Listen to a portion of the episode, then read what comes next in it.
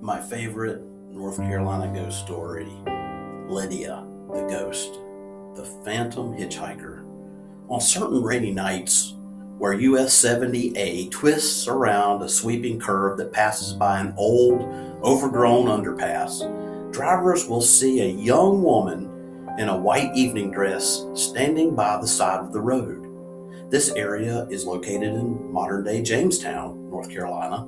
She will be desperately trying to flag down any passing car.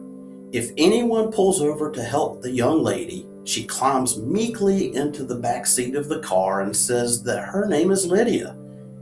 She will tell the driver that she's just been to a dance and now she's trying to get home. She gives the driver an address not too far away, and he kindly agrees to take her there. The driver may try to engage Lydia in conversation, but she seems distracted and in a world of her own.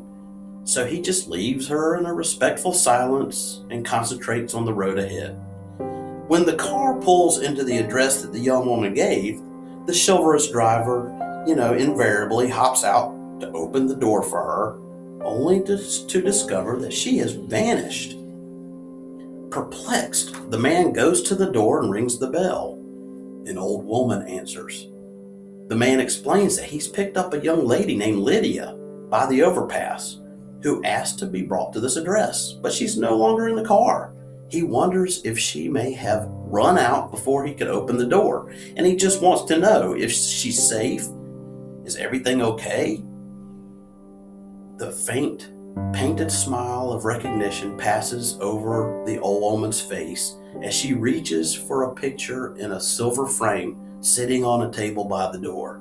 It's a photograph of the young woman the man drove to the house.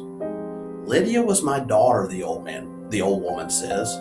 She died in a car wreck by that overpass in 1923. You're not the first one, and I suppose you won't be the last. Ever so often, her spirit flags down a passing driver. I suppose she still doesn't understand what happened to her. I suppose she's still trying to get home.